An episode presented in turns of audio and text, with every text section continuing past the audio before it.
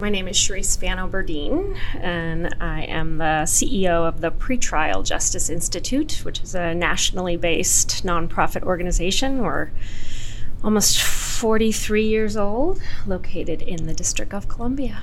Wow. Well, thank you for being here. You're welcome. I um, I appreciate it. Thank you for coming to um, support the work here in Minneapolis and to help us figure out what we need to do regarding uh, criminal justice reform and specifically cash bail. Yep. So I welcome you to our city. Well, thank you. The timing of this is just fascinating uh, for me because. So I've been working in criminal justice reform. I'm 48, and I've been working in criminal justice work since I got out of graduate school uh, when I was 24 years old. My first job was at the Justice Department, and my first boss was Jeremy Travis, who is a well-known entity in criminal justice. He was uh, President Clinton's appointee to head the National Institute of Justice, um, where he was for quite some time. Uh, and in his tail end there, um, he and Attorney General Janet Reno sort of launched what is now a commonplace phrase of reentry. Um, and uh, over the course of my career, um, I have uh, thought about criminal justice policy as um, something sort of ingrained in really focusing on violence, drugs, guns, you know, I grew up wanting to find as many serial killers as I could and just thinking that um, the world was this big, bad, dangerous place and I was going to contribute in some way to making it safer for people. Mm-hmm. Um, and here I am, you know, 25 years later, and I feel like uh, I have been sort of slowly swimming upstream most mm. of the time. So, working in reentry, and then I, I went to Chicago and worked um, at the Safer Foundation, which is mm. one of the nation's largest and oldest reentry service providers uh, on the west side of Chicago, serving both the west and south side of Chicago, actually, um, all of greater Chicago. And I didn't do direct service. I was a consultant, sort of an in house consultant. Um, but I watched my colleagues work to reattach people to housing, employment, and their families uh, either their kids or their mothers or their aunts or their children. Um, and it seemed like a relatively um, difficult struggle, uh, both in Chicago and then when I came back to DC. And when I had a chance to go to the Pretrial Justice Institute, I hadn't really thought about bail at all, but once I got there, I realized we were dislocating people from jobs and housing and family mm-hmm. um, during this presumed innocent time. Mm-hmm. And often they would just sit there because they couldn't afford to post bond until they took a plea, which suddenly on the day of taking a plea, you become less scary than you did yesterday. And so today you can go home, even though yesterday we couldn't let you go home because you were too dangerous and we had to put a bond amount on you. And I noticed um, that the policy sort of felt like we had built up this this sort of large mechanism to reattach people to things we were unattaching them to in the first place for very little reason. Um, and then over the last couple of years, uh, it has felt like I was already now getting to this part of the world too late, right? Mm-hmm. Um, so whereas post adjudication, I thought, oh, I'll go before adjudication. I'm now before adjudication, and it still feels too late um, yeah. in the process. Mm-hmm. But the reason the your guests or prior guests are of, of amusing interest to me is that last year, um, and your podcast listeners can't see me, mm-hmm. but if they could, what they would see is a 40 year old privileged white girl. I'm going to call myself a girl until I'm, you know, 88. I'm so with you, sister. Too bad. yeah, I'm with you. Um, and uh, last year, um, through a series of of, you know, finally hitting my head on a, on a wall hard enough.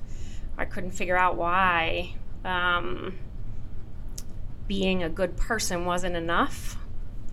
Feeling uh, like I was being kicked out of a club I thought I belonged to, um, where um, people I admired and respected and, and really just felt like I was in lockstep with um, uh, said you, you're you don't even know what you're talking about. And all of this was around the use of assessment tools um, mm. in pretrial. And uh, I finally um, had a colleague say that um, I had started an equity committee in our organization, and she said, "Oh, you you actually think diversity is equity." And mm-hmm. you've spent 20 years studying racial disparity, but you actually don't understand that you're white and what white means. Mm-hmm.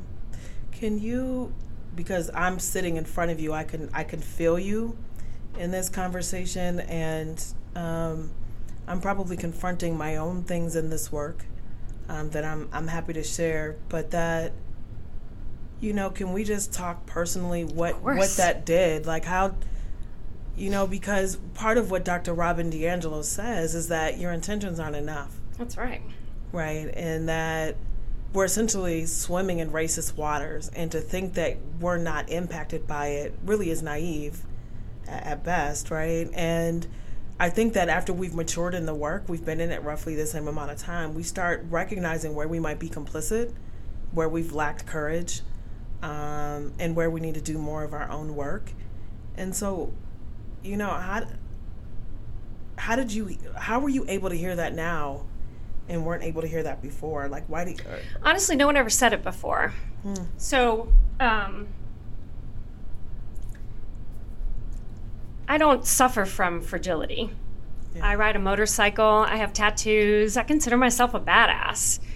And I actually said to a uh, equity consultant that we used years ago for some strategic planning and other things, who does a lot of equity work. Uh, I was telling her this story, and she said, "Wow, that's really interesting." why do you think you could hear that? And I said, I don't know. Why didn't you ever say anything? Mm. She's a, a, woman of color. And she said, I, I don't know. I said, because honestly, when, when Tennille said this to me, I was like, oh my God, I have no idea what you're talking about. Can you please say more? And I have been a like OCD rabid consumer. I have read like 15 books. I have taken notes. I have like gone and repaired relationships. I have gone to my board and all of my staff and said, we're, we're going through an equity transformation here. You get on the bus, you get off the bus. This is not optional. Mm-hmm. And if, if this organization and this board doesn't want to do it, then I get off the bus. Because mm-hmm. this is, once I saw this, there was no going back for me. Mm-hmm. So um, no one had ever said it before. It literally had no idea. Do you feel like they've said it before, but not as explicit? because I feel like as a woman of color, we're saying things all the time, but we're we're maybe you know, this is where courage comes in, right? Because you're tipping your toe and you're like, well, maybe there's another way to think about it. Or in my community, like there's this coded way in which we're softly correcting um, or trying to add a perspective of community that we think might be missing. And so, do you feel like you're hearing the subtleties around equity now that you've been open up from this very explicit conversation that you were able to have? Because they happen all the time.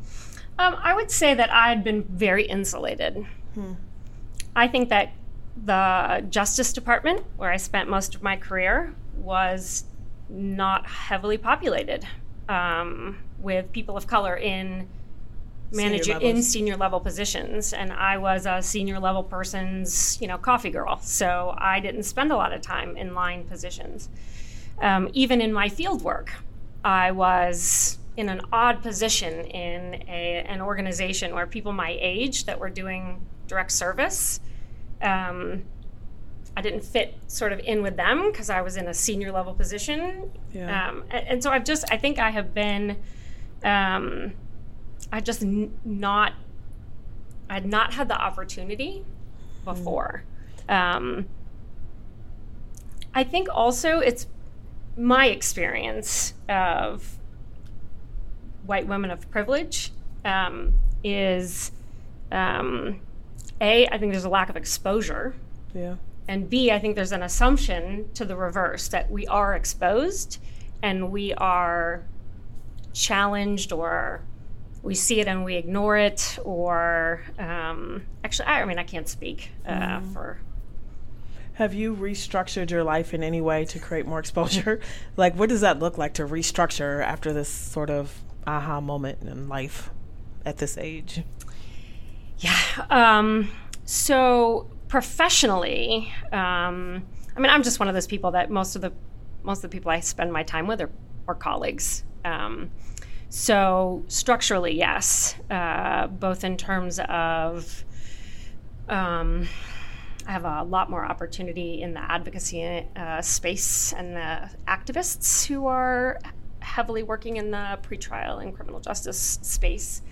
Um, those were the relationships over the last two years that I was hoping to get more connected to. And in those introductory dates, they were like, "Oh, you're not even in my club," and I'm like, "What are you talking about? Mm-hmm. Yes, I am." Mm-hmm. They're like, "No, you're not." Yeah. Um, so those are the people that I've gone back to and said, "Oh my god, I had no idea what you were, what like what was even going on. I'm so sorry." Um, here's what I'm doing. Here's what I'm committed to. Um, and you know, I just want to be in dialogue and let me know, like, I'm here to listen and translate what it is. So, my organization plays this odd role. So, we have for 40 years served as a um, sort of free consultant paid for usually by the federal government to help state and local government do their work in the front end of the system most likely with county government helping them with jail population management. So if jails got crowded, they would call us and say, "We think we probably have a lot of people in here pre-trial. Can you come and help us figure out what to do?" And we would go in and help them figure out how to decarcerate. For 40 years, all of that work has been done without any community voice, without any voice of the impacted. And so, um, over the last, and then two years ago, when folks were like, well, here's, we don't actually want the solution. You've been putting in place for the last 40 years. We don't actually want any of that. We want this whole other model. Mm-hmm. Um, my initial reaction was ridiculous, right? It was, well, where the hell have you been for 40 years when I could have used your help before? Right. And what do you mean it doesn't work? Of course it works. How mm-hmm. do I know it works? Well, first of all, because a group of people who look like me invented it and we know that it works and it works because the other white people who run these places they listen to folks like us and so we have this whole thing down. So don't disrupt this thing we got going. Right, right. Just just sort of stick up for it with us. Can I ask that in your coming to terms with yourself, your work, and I'm really curious. So this has something to do with the Clinton administration too, right? And you know, kind of known for their their policies they put forth that have um, increased in some ways um, the issues that we're trying to solve now in terms of the criminal justice system, that maybe right intentions, the impact though, right? And so when we think about the solutions that you've worked for, were there things that you that you questioned or you felt like you would have done differently in retrospect based on what you know now? I mean,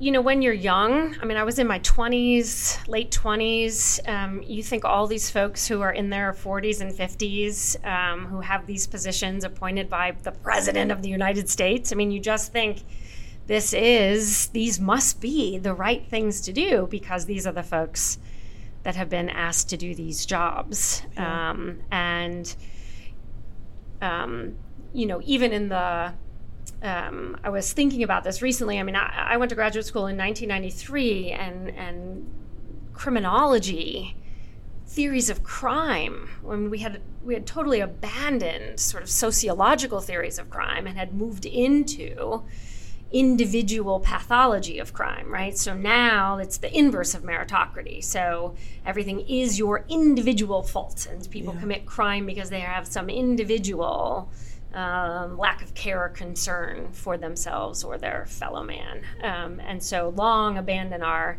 the actual causes of crime, which are economic and sociological and, and environmental. Um, and so you grow up learning those. If you grew up in that time and you got into this work in that time, you were indoctrinated into this idea um, that you inherited that people were responsible individually for their choices. Hmm. And therefore, the punishment response seems completely la- logical. Yeah. Um, uh, rehabilitation doesn't actually seem to, you could see why it would be abandoned if mm-hmm. you're making a logical choice to do something purposeful, yeah. then retribution becomes the thing. So in my in my own evolution around criminal justice reform, so number one, I think this goes along with even community policing, and you know, there's been long, you know, s- stories shared out from communities of color around their treatment and systems, people going to jail that are innocent. Like there's been a, a voice echoing around these issues for a long, long, long time that I think more broadly haven't been accepted or or somehow saying that their their opinion must be skewed or questioning the you know how valid um, those experiences were. When I really got confronted with this was really around the Kalief Browder story, and this idea that this young man could go to jail for three years for this backpack, and recognition that a big piece of why he was sitting there is because of his lack ability, lack of ability to play um, his his bail and his family's ability to help him out. And um, I don't know if I made the connection to the importance of the pretrial period in relationship to criminal justice reform until about that moment. And of course, I heard about it because celebrities got involved. That's right.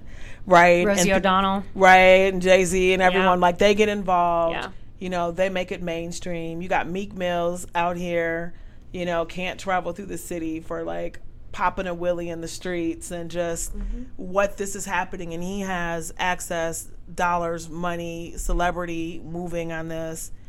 Um, and then of course the exonerated five and and when they see us coming out on, on Netflix, just this constant kind of bombardment, you know, 13, all these things that are really bringing this um, to the forefront right now. And, um, you know, I'm in a place where I could make some difference and want to make a difference. And there's others that want to make a difference on this. Where do you think the biggest, where, where, where would you suggest people plug in? Because the energy of understanding these yeah. stories and then like, what do you do? Yeah. So if this were a few years ago, I would have a different answer than I do today, right, which is great. Yeah. Um, so, you know, M- Minnesota's an interesting place.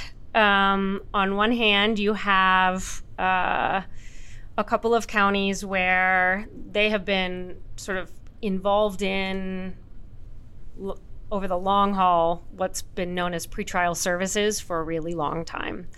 Ramsey, Hennepin, um, those count. Maybe. I'm sorry. Dakota, maybe. Yeah, I mean, more Hennepin and Ramsey, just in terms of the pretrial services agency and their involvement with the National Association of Pretrial Services Agencies and sort of the um, the use of assessment tools. Um, uh, but for the most part in Minnesota, I would argue you sort of have a blank slate. Um, so so that's sort of good and bad, right? So in many ways, you have um, you're facing here what most states are facing, which is that your most populous counties have been trying to do or doing something for a long time. On the one hand, that's great, and on the other hand, that model that we've used for the last 20 or 30 years um, has become a very entrenched part of the system. And uh, as one of my mentors used to say, the thing we reform today becomes a thing we have to, the, the solution that we use to reform today becomes a thing we have to reform later. Mm. And so, what has become in some of our largest counties across the country, um, what was reform once, which was assessing people and getting them out of jail, hopefully on bond, hopefully not on money bond, uh, became a, a, host of conditions in lieu of um, money bond that they couldn't meet and those set of conditions have now become um, numerous and onerous. Um, and so I think the time is ripe to um, come up with a new model. Um, and what we've done at, at the Pretrial Justice Institute over the last six months in particular is refocus from the process, which we've been very process focused over the last 40 years. This is how you get to the end and instead just focusing on what are the outcomes that we're looking for and can you quantify pretrial decarceration um, and then say to communities this is where you're this is really the ultimate goal right and and then whatever the solutions are to get there, the community should come up with mm-hmm. on uh, as a as a community. So if you look at New Jersey, for example, um, New Jersey instituted reform, a package of reforms. They weren't just uh, focused on the bail decision. Um, they were a set of um, reforms that included discovery and speedy trial, uh, the expanded use of citations in lieu of booking people into jail. They followed what we call the four R's um, at PJI. So the goals are to reduce the number of arrests, replace the money bail system that leads to decarceration or leads to incarceration, excuse me, um, restrict detention down to a minute number of people, um, and raise equity. And the equity piece could be first, could be last in the R's, but really I, we put it at the bottom because in an image, it really is the underpinning of everything. Um, and so in New Jersey, they're down now in 2018. The data shows that they're detaining only about 4 or 5% of people before trial throughout the whole state. That's incredible. It's an incredible number. Um, now, what the next set of things to look at are how onerous are the conditions that are being set. No money is being set on the 95% of people who are being released. So the bondsmen are. Mm. There's no money to keep them out of jail, but there could be. Right. So we have to look and see. So who, um, uh, what are the conditions being set? Right. Um, you know, the the the no money bond is synonymous with no financial conditions of release at all, meaning if you have uh, conditions, they shouldn't come with any charge, right? So no fee associated with anything that you have to do um, before trial, but you shouldn't have to do much. Um, but that's a very that's a standard model um, of kind of pretrial, and I think there are lots of opportunities to do community-based um, supports rather than is state control supervision. Yeah. Is there a difference between bail and bond? So, bail is the legal definition. The legal definition of bail is the contract between you and the court, the agreement, legal agreement between you and the court of the conditions that you will agree to um, and, and swear to um, uh, that you'll uphold before going to trial. That usually is you agree to come to court without being rearrested. Bond is a type of bail. A bond condition is synonymous with money. But over the last hundred years, we have intertwined these words uh, because the predominant mechanism for release before trial has become money bond. Gotcha. So um, I was reading a little bit on your three days count initiative. Can you share that with our audience? Sure. So about three or four years ago, um, we launched a campaign. It was called, it was a campaign because we had no money, so it wasn't an initiative. We didn't have any grant money to give away. We certainly didn't have any sort of free technical assistance to provide. We had a little, um, so we launched a campaign with the notion that what we really wanted to do was uh, have states sort of stand up and kind of pledge that at the state level, um, either the legislature, the chief justice of a state, or the governor's office, one of the three branches of government, or two or three branches of government in partnership, would come together and say, this state really needs to look at um, its bail practices across the whole state. We had noticed that um, certainly after 35 years of going county by county by county by county, you might as well just it's like painting the Golden Gate Bridge. By the time you got to the end, you'd have to start over. And no matter how far you could get a county in elevating its practices to the height of decarceration, they were always capped by whatever the state statute said. And so, if we could get a combination of local practice to move forward while the state was fixing whatever the statute problems were. Or in many states, the Chief Justice has a lot of authority to issue court rule um, and that the statute defers to. If we could get these two things working together, um, you could speed up reform and you could codify it um, in law. So it wasn't dependent upon an election at the local level.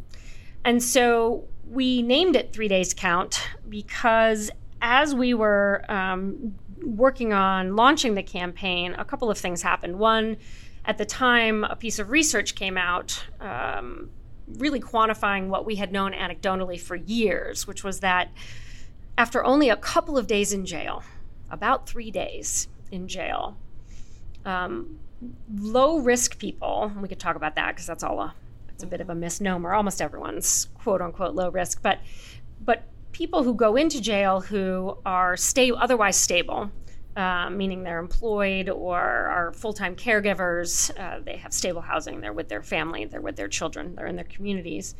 After just a couple of days, those things get disrupted almost immediately. And um, when they finally do get released, um, they are more likely in the future uh, to, to be rearrested or uh, fail to appear in the future. So we call it a meaning a, like they would lose childcare, maybe lose their job, maybe lose their home. Yes, and that as a result of that spiral, then they end up getting into some situation that would bring them back to arrest. Yes, or if they have a condition that they have to be employed no, the first thing that you said. Yeah. Okay, okay. And it's not causal. So if there are any scientists listening to your podcast, it's not a causal relationship. It's just correlated. Okay. But um, as long as peanut butter is with jelly, we know they go together on a regular basis. You could pretty much suffice it to say correlation is is good enough for me. Um, and having worked in reentry, I know, I just know that this is um, something that we we at least in the physician's world, we, we should do no harm, right? And so we knew this was doing harm. At the same time, um, in the same time frame, you have Sandra Bland uh, get arrested uh, and, and booked into a Texas jail. Three days later, she's dead. Um, Kalief Browder, uh, well, uh, there are numerically a bunch of threes associated with Kalief, right? $3,000 um, bond. He was in jail for three years on Rikers. So, so the fact that the three kept showing up we decided to call this campaign Three Days Count. And we got a number of states to, to say, um, you know, this is something that we're really committed to doing. Um, and so we're still doing it today. When we think about criminal justice reform, for many people, they're going to think we don't need dangerous offenders back in the street. So when we talk about pretrial justice, or we talk about mass incarceration, and you thinking that this is one of the best levers to address that. Who are we talking about? What what offenses are we speaking of? Yeah, sure. This is my favorite thing to talk about when I go before audiences because most people have a very distorted picture of who we arrest in the United States. Um, so, at the most recent estimates, about 80% of arrests we're at about 11 million a year in the US, and about 80% of them are for misdemeanor charges. So the vast majority of people that we arrest and book into this con- jails in this country are for misdemeanor charges. Of the 11 million people we arrest per year, only about 6% of those people will ever be sentenced to state prison. So 94% of people will have their cases handled in your local county jail they will either spend the entirety of their case before trial incarcerated, and then upon taking a plea or having their charges dismissed, or taking their case to trial and having the court adjudicate, they will get credit for time served, or they will be sentenced to probation. Sometimes they will get sentenced to uh, an incarcerative sentence in the jail, but more likely than not, they will have already served the amount of time. And in fact, in a couple of cases, uh, some investigative journalists have done some work to show that that in some some cities, in some county jails, people have served more time pre-trial than legally would have been permitted to have been sentenced to um, upon conviction, years and years longer than the case would have been legally allowed to uh, have been sentenced to incarceration. So, so every 94% of cases are being handled in your local county, um, and most people are going to get probation. And so, mass incarceration, when we think about it, I, I'm all for reentry, state prison, you know, helping folks get job training, all that stuff. Fabulous. We should do that. And um, jails are where the juice is, and pretrial detention, pretrial incarceration is the thing that is vastly experienced by people who are arrested. Um, and so when you say what charges, um, there isn't a jurisdiction I go into where people don't right off the bat want to say, well, Cherise, I'll talk to you about this, but not for this charge, that charge, or this charge. Are you saying that you want child molesters walking around on the street, rapists, murderers? And I say, what percent of the arrests in this county are for rape, are for murder, are for child molestation? Let's say 10%. Great. How about if we just talk about the other 90% for today? I'll come back and talk to the 10% of you later. Um, you, you have to get at those. Um, but even if you just start talking about the lower level charges. But the one thing I want to circle back to is about Kalief Browder. Yeah. So th- the other thing is that this notion um, of what constitutes a violent crime in the U.S. Um, has also been incredibly distorted. So when I was growing up, my mother used to say, "Oh, don't make a federal case out of that," right? When I was making a big deal out of something. Which makes sense on why you ended up in the right, right. Because. I used to make a federal case out of everything, but now everything is right. So now drugs and crime, um, excuse me, drugs and guns are federal charges, whereas everything just federal used to be white collar. So now those charges are federal crimes, which may, means we had a lot of room at the state level for things to be sort of felonies. Um, I'm not saying there was a room in which a bunch of people sat around and said, let's make all of these things felony charges. Maybe there was. I'm just saying the ripping of a backpack off of someone's back. Um, if he did it. If he did it. Even, even just you know even objectively if we're looking at a list of crimes the ripping of a backpack off of another person um, which is, is, what Kalief Browder went to jail for correct um, was was is categorized as a violent crime um, in that jurisdiction. And so I think that um, f- we've done a good job of selling people fear associated with certain crime uh, types and labels. Um, and so when folks talk to me about, well, surely I can't be talking about people charged with violent crime. The truth is, if you look at the return rate to court for even federal defendants charged with guns and drugs, um, return rates are people come to court over 90% of the time and they don't get rearrested. Um, and so, truthfully, people charged with murder have the lowest rearrest rate um, compared with other charges. Um, it's it's uh, it's not really something folks can get their heads around. Yeah, I'm not sure I can right now either. Part of where I think I'm trying to go in my head and I can't figure out the question for it is that when you talk about the cases that move to the federal level and then kind of the impact on the state and when i when i think about both the ferguson and how they were using fines and fees and those citations to to fund the state and i think about keeping prisons full and the industry around it i mean i guess i'm just like what is the incentive to keeping people in jail like what what is the what is the challenge with the reform, right? Like it feels oh, like if yeah, you know, two different I mean, buckets. They are like yeah. I'm just I can't. So in one bucket, I think you have the commercialization, okay. the capitalization of um, of criminal justice. So that's private prisons, that's the phone systems, that's the commissary, that is correctional health care, um, that's prison industry. Um, that is uh, that's a whole ball of wax over here. The other that the Ferguson issue is actually the fines and fees um, is because criminal justice, the buildup of our system has bankrupted state budgets and county budgets and city budgets. And so municipal courts, which is really what the Ferguson issue was about, is about the city court funding itself by fines and fees. And so, and it's just ironic.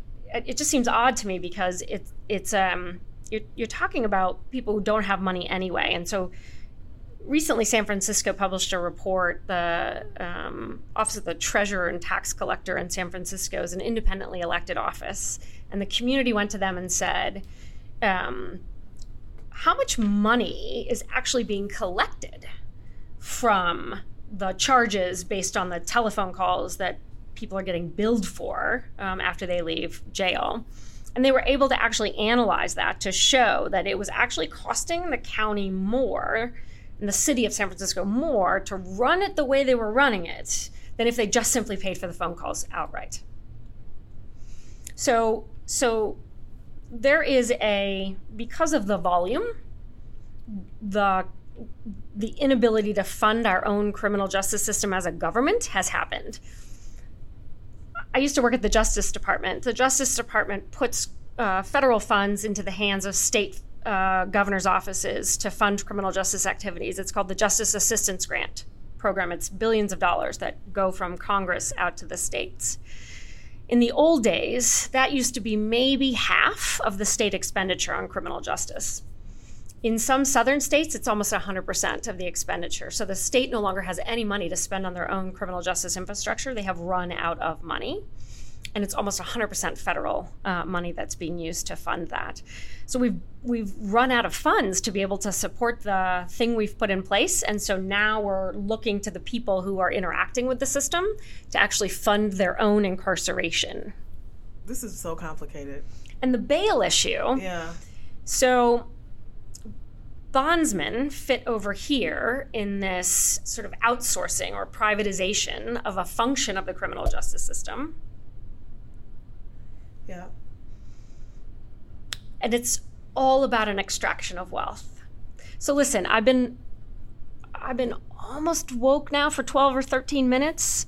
So this is how I talk now, right? All mm-hmm. about extraction of wealth and exploitation. So if you think about what the purpose of all of this is, um, uh, you could very easily start to see that debt and being in debt is as old as time itself, right? And so um, having I remember when my mother said, Oh, this is so great. You must be so excited. Um, people with felony convictions can vote now in Florida. And then all of a sudden, right? Now you can't you can't vote unless you've satisfied your debt of restitution. And my mother said, Why would they do that?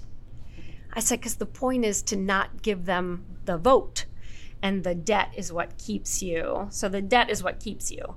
So the bondsman um, is an outsourcing of this debt. And so you can um, be, you can have your case dropped and still be on a loan note to the bondsman you can um, make all your court appearances, but that non-refundable fee that you owe the bondsman, if it's ten thousand on a hundred thousand dollar bond, you'll pay that.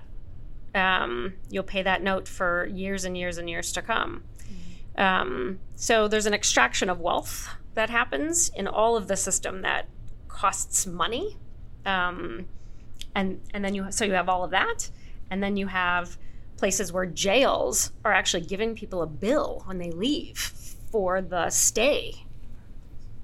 Or you get a bill for the car ride for your book, like you got arrested on 12th and you get booked on 9th Street and you get a bill for the ride from 12th to 9th in the cop car. Because we can't afford it anymore. So we've talked a little bit on the, the economic impact or benefit to cities and, and states, but have you are you do you do any work on what is the economic impact on community? Not at the Pretrial Justice Institute. So, okay. you know, we're, we're a shop of about 15 people. Okay. Um, we're just a, a, little shop, but we have lots of great partners that do an amazing amount of research. So, the Vera Institute out of New York um, has a great initiative on, uh, it's called In Our Backyards where they're really looking at, in particular, a lot of the economic impact of jails in rural communities. Sort of initially having been sort of sold this notion of economic boom um, and just the drain that it actually is on rural economy, um, and also a perpetuation of sort of the. Um, I mean, there's just it, it contributes a lot to um, racial tension. Um, so anyway, Vera, great research, um, great research reports on lots of economic impact um, of the criminal justice system. And, and, as we wrap, is there anything else that you would want to share with audience, either about the Pretrial Justice Institute that you haven't said, about any um, work that you want people to get interested in, um, or any insights on what conversation should we be having around criminal justice? Just any any framing sure. of all or, or none. We've got maybe a few minutes left. Um, so just one is that uh, you know we have a, a, a, website pretrial.org where folks can go uh, in particular to find out how to get involved locally and also just some very easy to understand briefing papers on what this all is and, and how it all works. Um, secondly, we, if you're somebody who wants to dive in deeper, we have a University of Pretrial, which is a free online community. You can get engaged in conversation, and we have some free courses and stuff like that. So that's a great resource for people. Um, I think that uh, what I would suggest here um, is that there's a real opportunity to be thinking about a different community based model of uh, reform. And in many places, that looks like um, not just sort of um, decarceration, but also going really after some of the serious issues you mentioned before guns, violence um, through a restorative justice model. Um, and I also believe that there are lots of communities that are really ready to um, take on an equity conversation. I've been to plenty of almost all white, like 90, 95% white communities where the jail is 50% African American. And they are sh- just it it astounds them why they have such disparity because they feel like such good people um, and in in my sense is that continuing to focus on trying to reduce disparity in the jail rather than focus on raising equity in the community and looking at the structural relationships between the justice system the health system um, education. the education system mm-hmm. all of those systems um, I think Ramsey County actually is doing some of that um, work um, in the juvenile justice system. Um, so I think there are lots of really good and interesting models out there. And uh, and then just one last thing about um, you know the money bond system um, was originally designed to help people get out of jail, and it has become the thing that is keeping people in jail.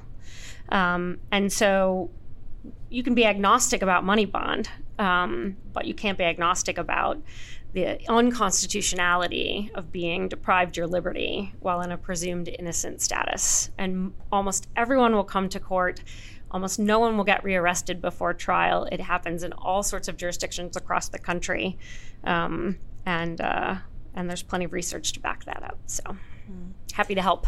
Yes, my my final question maybe brings it a, full circle in terms of um, us being able to bridge the difference, the racial difference that we're experiencing almost every single system that we have. And I think one important um, conversation that we have is like, how do we continue to evolve our own selves in the spaces and the places that we can influence around this? And so, um, just for our listeners, um, you've mentioned a couple of of books do you have um, other um, practices or things that you've taken on to help yourself continue your journey of just understanding better yeah. The racial complexity around um, these issues and what it means to be white and privileged um, in this work? Yeah, great question. So um, on July 11th, um, which is the first day of our conference, we are releasing a paper that describes for our community um, why we feel that there is no way to accomplish pretrial justice without um, taking on uh, an equity transformation of our organization, both internally and an equity transformation of our external work. Um, and that includes so we're retaining you know a consultant to come in look at all of our internal practices things like taking education requirements off our job descriptions um, uh, looking at our, I mean, one of the practices we did that really shook me to my core was getting my hands on a list of white uh, dominant culture just descriptions, things that I was taught growing up were just like the way to be. They were all these type A characteristics, mm-hmm. right? Um, and is that the, the culture of oppression? Yes. Yeah, I know that. Um, you know, well. um, yeah. and um, just noticing how um, m- our staff meetings, like our culture of our organization, like so much of this was like high and you know high pressure and uh, high performance orientedness, um, and really just sort of skipped right over the spending too much time on the how you doing um, and the relationships. So different practices like that, as well as um, we are um, starting affinity groups um, and I, in my in the paper that'll come out on the 11th will be a, a, list of the books that I found particularly helpful in my journey so far. Um, so, uh, and I, I, have this, I have an equity therapist, which I didn't know mm-hmm. existed, but um, it's a psychologist who has an actual specialty in equity transformation, in particular, making uh, white women into racial allies. Um, I sought her out because uh, I ain't playing. Yeah. Good work. Thanks. Uh, the Minneapolis Foundation is is working hard to both raise up issues around equity, to um, put out on the table the challenges that we're all individually facing around either cross cultural conversations or the conversations that are happening around our tables with every every solution where we sit and then we break into our own groups and like they didn't hear us you know they didn't understand or why do they always come to the table like this and why you know we're, we're not really having um, kind of the depth and getting to to the grit of things. And so we really want to dive in there. Um, i appreciate you um, being here. So thank you very much. You're welcome. Thanks for having me. Absolutely. Please check out the minneapolis foundation website to find more episodes of this podcast information on upcoming events, and for my book recommendations. Thank you to Weber Shandwick for their partnership and support in making this podcast come alive.